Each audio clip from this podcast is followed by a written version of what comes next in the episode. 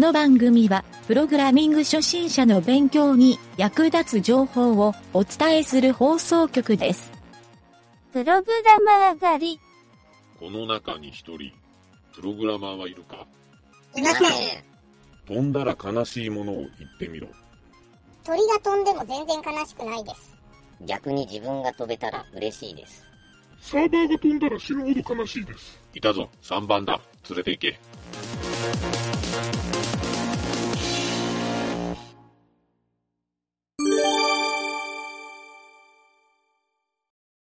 よし、じゃあ、今回は、うんブログ紹介のコーナー。うん。えっ、と、タイトルが、うん年収700万の引きこもりが語るうん。就活を早々に諦めた理由。うん。これなんとなく想像できそうなうん。タイトルやと思う。これがね、えっ、と、ちょっとおもろかったんが、うん。あの、この人ね、まあタイトルにも書いてるけど、えー年収700万の元引きこもりがっていう、ここがどういうことなんやろな思って、うん。中見よったんやけど、うんまあ今の年収が700万で、うん。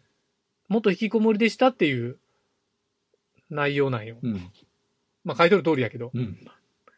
で、就職を早々に諦めたっていうのが、これがあの、就活、就活か。就活を早々に諦めたっていうのは、うん。大学生の時に就活を諦めたっていう内容で、引きこもりをしとったんがう、ん。えっ、とね、中学高校の時かな？あ、引きこもりが？あれ違うか？あ、違う。これちょっとね、えっ、と、この人の引きこもりは、あ、わからんな。学生時代かな？あ、高校中退って書いておるな。高校の時か。。うん。うん。えー高校中退で引きこもり。うん。で、高卒認定試験を取って大学に進学。うんこの時点で偉いけどなう。ん。うん。で、中退しないで4年で卒業。うん。で、今はね、SE になっとるらしいんよ。うん。で、700万っていう年収って、まあ、この人はちょっと安い部類みたいに書いとるけど、でも、あのー実は同期の人らがうん。別の職に就いとって、大体まあ500万ぐらいやけん、うん。なんか、ひ元引きこもりやって、就活を早めに諦めた自分の方が年収ええのにみたいな、そんな内容が書かれておるブログなんよ。ううんん。まあ、それは一つ SE やけんっていうのもうん。あるんかもしれんな、思ってね。うん。そう。で、ちょっとここのブログにね、プログラミングとは関係ないんやけど、うん。えーちょっとおもろいの内容が書いとってう、ん。8050問題、8050問題、まあ多分ど両方で呼ばれてるんやと思うけど、っていうのがうん、近年の中高年の引きこもり問題っていうんであるらしいんやけど、俺これ初めてこの言葉を聞いたから、ちょっと取り上げてみたい。8020やったら知っとるけどな。8020ってなんなん？80歳で20本の歯を 維持しましょうっていう。あ、あ歯って、歯歯って自分の歯のこと、うん。トゥースのことね。うん。80歳、それ問題なんか？それ問題やないやろ。もう一つあるのは、あの、パレートの法則かな。8、8対2。8対2、8、2の法則やろ。うん。うんここで言うね、80、50問題っていうのは、うん。えー80歳の親で、うん。50歳の息子とか娘、子供のうん。引きこもりの問題のことらしいよ。ねそそれがう、ん。えっ、とね、かなり人数が多いらしいっていう。そうかな。びっくりしたね、これ。8050問題って調べたら、ウィキペディアが出るんやけん。はうん、びっくりするよ、本当に。あ。まさに、あの、俺らプログ、ラミングには関係ないんやけどな。まさにでも俺らの年代や。そうそうそうそう。だけどうんまあ、俺らの年代って引きこもりが多かったんかもね。学生時代はどうか知らんけど。はまあ、この人あ。は、いわゆる今 SE しよるけど、うん。あ、仮名が書いとるな。仮名、かっこ仮名、白石英二さん。えー26歳。うん。えっ、と、これはいつや、高校生、中学生の時に同級生からいじめを受け、中学1年の途中から卒業まで不登校。高校はほとんど学校に通わないまま中退。うんああ、ここやね。うん。10代の約5年間を引きこもっていた。うん。でもまあ大学行って、で、その後就活を諦めるということか。なるほど。まあちょっとびっくりするよね。ううんちらと同年代の引きこもりの数。うん。うん。うん社会問題なんやね。それは何 ?80 歳の人の年金で暮らしをいうこと？なんかね。引きこもりやけん、アルバイトもしてないんよね。よね。うん。この人ね、でもね、すごいんよ。うん。大学3年生までに合格率25%前後のうん。国家試験、基本情報技術者試験をはじじめ、うん。数種類の情報系の資格を取得って書いてあるよ。すごいじゃん。いや、すごいよ、この人。うん。いや、それはもう700万ぐらいもらえて当たり前やろいうぐらいのうん。スキルなんよ。うん。で、この人はね、あの、ちょっと俺、もう一個紹介したかった内容としては、うん。えっ、と、えっ、とね、これ正社員じゃないんかな ?SE なんやけど、うん。多分ね、書いとる内容で、うん明確には書いてないんやけど、フリーランスなんよ。うん。で、年収700万なんよ。うん。で、何をしよるかっていうのが、多分、この番組で、あの、フリーランス目指しとる人とか、プログラミングでね、うん。そういう人らでも気になるかな思ったけん、うん紹介しようかなとうん。いう内容なんよね。で、この人が、えーまずね、まあ、すアルバイトよね。うんその、外注スタッフのアルバイト。うん。えー何のか言ったら、アプリ制作者募集のアウトソーシング系のうん。アプリ制作やね。うん。この募集などに応募して、うん。外注スタッフとしてアルバイトをこなしていったっていうふうに書いとって、うん。一番最初は月10万からやりよったらしい。うん。で、それを、あ、その月10万っていうのは大学4年生の時点らしいね。うん。だけどまあ、バイトとしては、まあ、ええバイトなんやな。うん。外注やけどほとんど家にこもってできるいううん。やつよね、きっと。で、しかもこの人が書いとんは、えっとね、うん。複数の会社に登録しとったんやと思うよ、うんそういうんで。うん。で、多くの会社が制作スタッフの人手が足りなくて、うん。まあそういうのを募集してますと。うん。アプリとかのプログラミングって結構、あの、知らん人は難しそうに感じるけど、実は簡単なものの方が圧倒的に多いんやって。うん。なので、当時の自分でもなんとか対応できましたっていう。うん。プログラミング自体はそんなに経験があるわけでもなかったらしい。うん。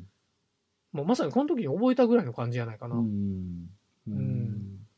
それで他のアルバイトとか一切せずに、それだけで月に10万円をコンスタントに稼げるようになっていましたみたいに書いておるけん、うん。まさに OJT でプログラミングを覚えていったような感じにも見えるうね。ん。うん。なんか意外と理想的な気もするけど。うん。うん。でもなんかそういうのって意外と激務は激務だったらしいよ。うん。で、その激務の合間を縫って難関資格に合格っていう、ちょっとすごいよな。自分をね、アピールしとるけど。うん。あ、でもやっぱり、あ勉強は相当しよったらしいね。あー、なるほど。2020年はコロナ禍だったけど、年収は約700万。すごいじゃん。同年代の友達よりも200万ぐらい年収高かったよっていう。で、今は収入の大半を他に使い道もないから、資産運用に回して将来に備える。おどんだけしっかりしとんねん、この人。しっかりしてるね。すごいな。そう。っていうのがあるけど、まあ、やっぱり、なんやろな、結構堅実な人やったんやね、もともうんと。そのう、んいじめが元で引きこもりにはなったとはいえ、うん。大学にも通っとるし、そういう意味では、社会適合率も高いんやないかな、思ってな。と思うよ。うん真面目やねで言われた仕事も、うん、きっちりこなしとるエンジニアのタイプやと思うよ。うん真面目やもんね。資格も。真面目やね、で資格取るってすごいよね。高高卒の、しあれ、検定受けて大学行ったんやろ？そうそうそうそうだって高校ほとんどす行ってないって言うもんね。その時点ですごいよな。うん。なあ。そういう、こよう、気力っていうか、うん。ね、あの、うん。やる気があるっていうことやもんね。そうそうそうそう。うんなかなかね、この、まあ俺がコメントでちょっと書いて、コメントというか自分のメモで書いとんは、うん。なかなか筋金入りのニートブログで面白いって書いてるんやけど。うん。で、あと、やっぱちょっとね、あの、プログラミング初心者の人にとって、うん。夢があるブログの内容やなと、うん。うん。ちょっとだけ思ったわ。うん。う。うんん。やっぱちゃんとこういう堅実にこなしていくっていうか、うん。自分の、なんていうんだ、力量の仕事をこなしていくっていうのは、うん改めて重要やな、いうのは、うん。うん、読んでて思ったうね。ん。うん、最後資産運用やけんな、この人。すごいよね。考えとるよ、本当あ、でも、700あるんやったらその方がええな。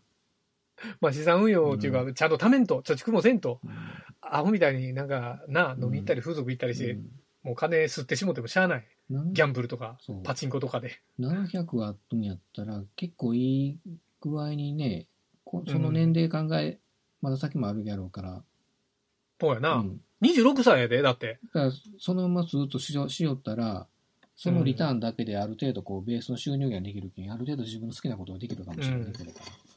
コンスタント、多分会社と契約してコンスタントに収入を得よるような感じがするから、うん。今後じゃけん単価も上がっていくし、多分自分のできる範囲のスキルアップもして、うんできる範囲が広がっていくやん。そうだほんなら、収入は上がっていくはずよ。結構理理想的な人なん理想やろ？うんうん。自分も、ま、あの、あやそうそうそう。かりたいわ、ほんな、ま、学びたいわほんとそういうふうにね、こう。そうやなうん。フリーランスとか関係なくて会社勤めのエンジニアの人でも、うん。こういうステップアップをするっていうのは、うん。あの、俺はなんか理想的に見えるけど理想ね。的やね。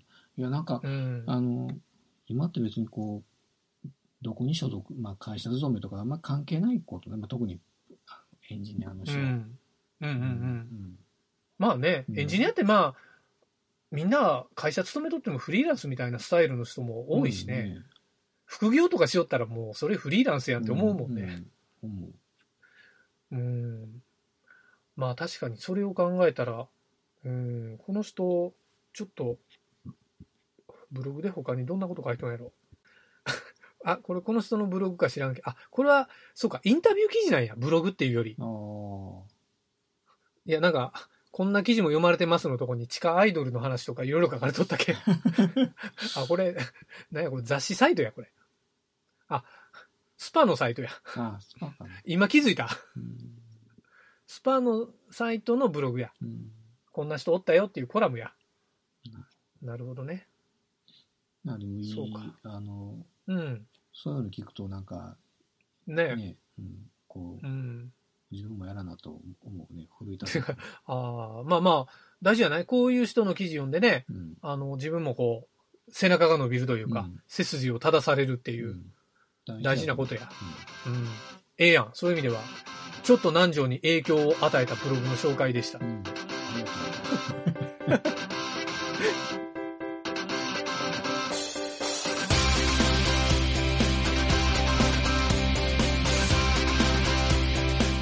番組ホームページは http://myn.t.work スラッシュラジオスラッシュ